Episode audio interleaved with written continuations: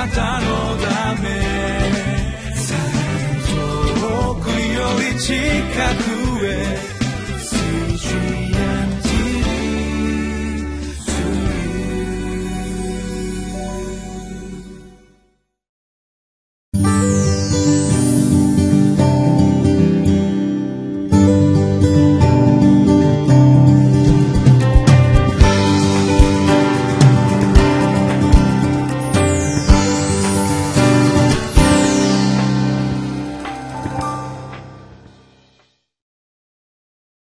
皆さん、こんにちは。8月15日月曜日のリビングライフの時間です。私はひばりが丘バイブルチャーチの牧師をしております野田勝利と申します。本日どうぞよろしくお願いをいたします。今日は与えられております。吉明17章の14節から18節を通してビジョンを追い求めれば不平はなくなりますというテーマでお話をしていきたいと思います。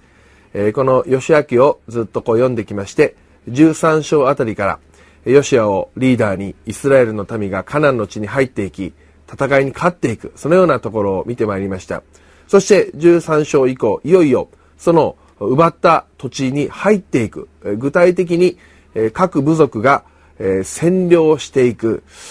その地がどのようにして割り当てられていくのか。そのようなことが詳しく語られているのであります。えー、これは私たちの生活に置き換えると、私たちも時々ですね、人によっていろんな場所を割り当てられたり、えー、ポジションを割り当てられたり、まあそういうことがあるというふうに理解することもできるかと思います。えー、私たちの教会では夏や春に、え若者たちをたくさん連れて、いろんな若者たちのこのユースキャンプというものに、え参加をすることがあります。その時に二十数人でその現地、キャンプ場に行きまして、まず最初になされることは、えー、部屋割りということがされるわけであります。私たち以外にもたくさんのところから集まってきている若者たちをすでにその主催者の人たちが、えー、このミックスして各部屋に割り当ててくださっています。それがこう発表される時が、えー、皆にとってはこう、引きこもごもでありまして、えー、さっきまでみんな楽しく同じ教会のメンバーで来た若者たちがちょっと一瞬こうテンションが下がるというかですね、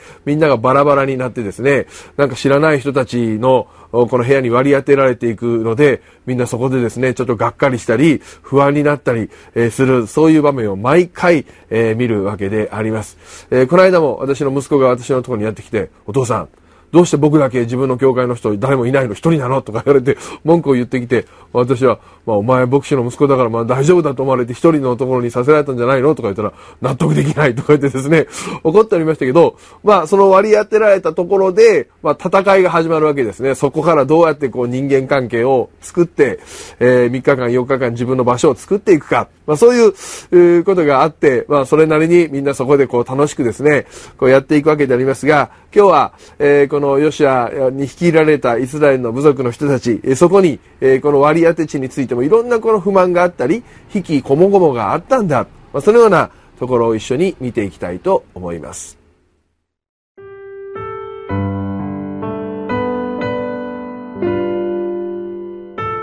吉明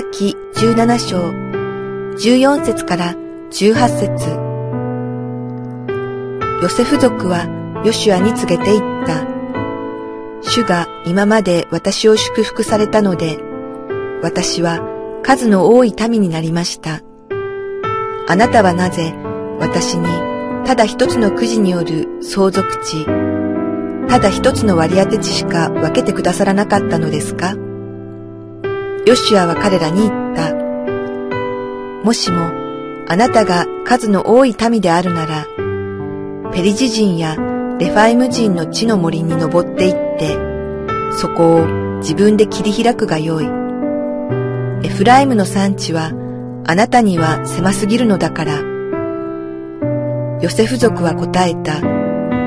産地は私どもには十分ではありません。それに谷間の地に住んでいるカナン人も、ペテシアンとそれに属する村落にいる者も、ズレールの谷にいる者も皆、鉄の戦車を持っています。するとヨシアは、ヨセフ家の者、エフライムとマナセにこう言った。あなたは数の多い民で大きな力を持っている。あなたはただ一つのくじによる割り当て地だけを持っていてはならない。産地もあなたのものとしなければならない。それが森であっても切り開いてその終わるところまであなたのものとしなければならない。カナン人は鉄の戦車を持っていて強いのだから、あなたは彼らを追い払わなければならないのだ。さあ、えー、今日の箇所を共に見ていきたいと思います。えー、今日の箇所においては、ヨフヨセフ族と言われる人たちが、え、割り当てられた、え、この土地について不満をこうヨシュアに言っていく、そのような、え、場面が描かれています。まあ、ヨセフ族というのは大変大きな、え、グループでありまして、特に、え、エフライムとマナセ、それぞれ、またその中で2つのグループに分かれており、人数も多く、また割り当てられた土地も相当大きなものであったわけですが、でも彼らは不満を持ってやっていきました。私たちはとても人数が多いのに、これぐらいの土地では足らないと思います。もっと多くの土地が必要です。えー、吉原さん何とかしてください。まあ、そのようにですね、えー、この文句を言ってきたわけであります。ヨシはそれを聞いて受け止めながらですね、いや、まあそう言うけれども、えー、あなたたち、ここからもっと大きな土地が欲しいというならば、自分たちで森に入っていったり、えー、して、えー、もうこの地を切り開いていくがよい。もちろんそこにはまた戦い、敵対する人もやってくるかもしれないけれども、あなたたちは森に入り、また山地に入って、えー、自分の地を広げていくんだ。まあ、それくらいできるぐらいあなたたちは十分大きな力を持っている一族なんだから、もっと強い心を持って、えー、敵に立ち向かっていくんだと、非常にこう上手に受け止めながら、えー、彼らの不満もこう受け止めながら、でも、えー、もっと、えー、大きな目標を持ってあなたたちは自分で戦っていった方がいいと励ましていく、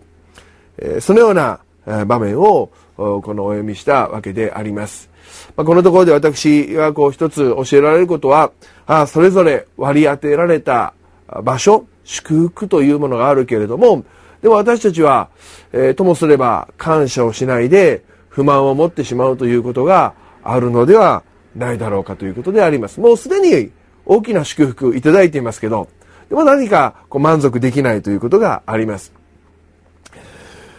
私の子供たちは4人の子供がおりますけれども、それぞれ見ていると個性があり、特徴があり、面白いなと思います。それぞれ神様から良い祝福をもらっています。えー、長男は結構頭が良くて高いこう知能を持っていて、記憶力もいいし、また理解力も早いし、ああ、何か神様が特別な賜物を持っているなっていつもこう感心させられます。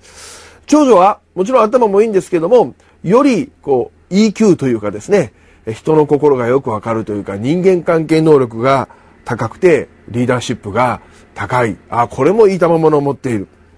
3番目の次男は、え彼はまだ小学生ですけど、とにかく元気が良くて、明るくて、活発で、面白い子でこう何か花があって、みんなを引きつける。これも素晴らしい賜物だな。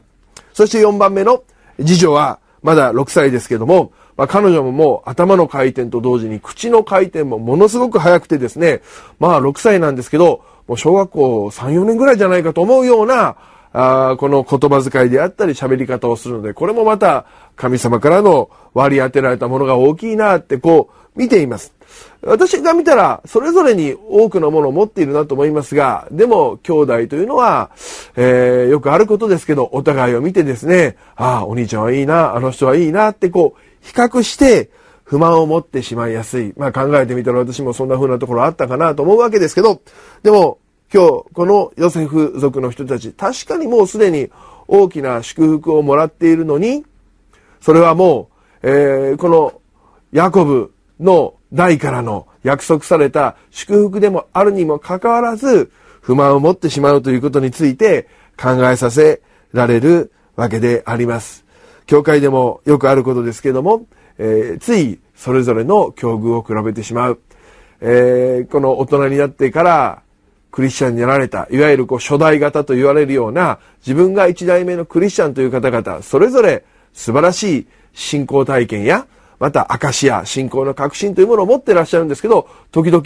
ああ、もう家族みんなで来ているクリスチャンホームの人たちっていいですね。もう親の代からクリスチャンの人たちはやっぱり違うってこう、えー、ですね、えー、羨ましがられるような方がいらっしゃいます。逆に私のようにクリスチャンホームで育ったものからすれば、いや、なんかこう自分が一人目のクリスチャンってかっこいいな。もう本当にいろんな迫害やいろんな試練の中で信仰を持っておられてものすごい確信が強いし、またいついつあの時にイエス様を信じた、本当に十字架が分かったというはっきりとした経験を持っていらっしゃる方がすごく多い。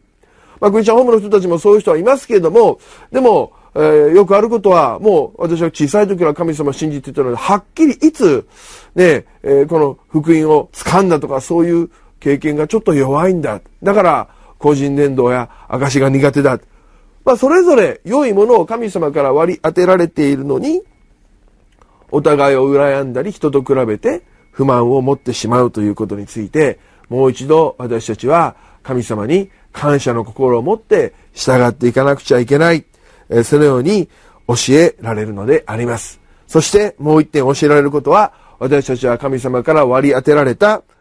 大きな祝福を受けているだけではなくて、次に進んでいくという何かビジョンが必要だということです。それを持たなければ、ただ祝福だけ受けて感謝だ、あるいは不満を持ってしまう、そういうことだと私たちはどんどん堕落してしまうと思います。私自身クリスチャンホームで育ちましたので、えー、この途中で大人になってクリスチャンになられた方の信仰素晴らしいな、羨ましく思っておりましたけど、ある時に、ああ、それだけじゃダメだと思ったのです。自分自身、神様のことはずっと信じてるし、イエス様を信じてるけど、もう一度、はっきりと福音を理解したい。自分にとっての福音理解、え救いの体験というものが欲しい。まあ、そのことを思ってですね、大人になってからでも一生懸命学び、神様に求めたことがあります。その時にはっきり主は私に語ってくださり、教えてくださり、あ、これが自分にとっての救いなんだ。これが私を変える福音なんだ。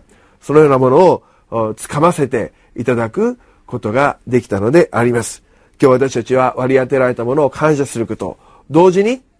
次の目標に向かって、次のビジョンに向かって前進していく、求めていく、その姿勢をいただいていこうではありませんか。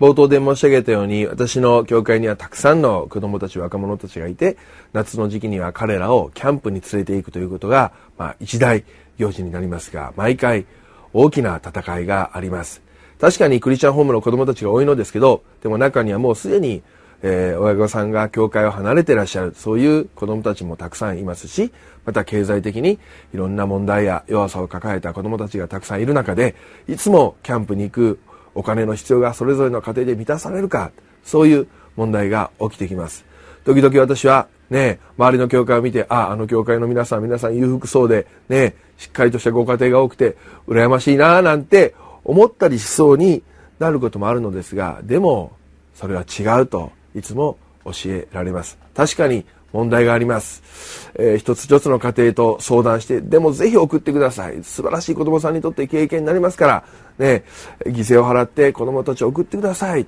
親御さんを説得します。また、子供たち自身がアルバイトをしてその費用を捻出するようなご家庭もあります。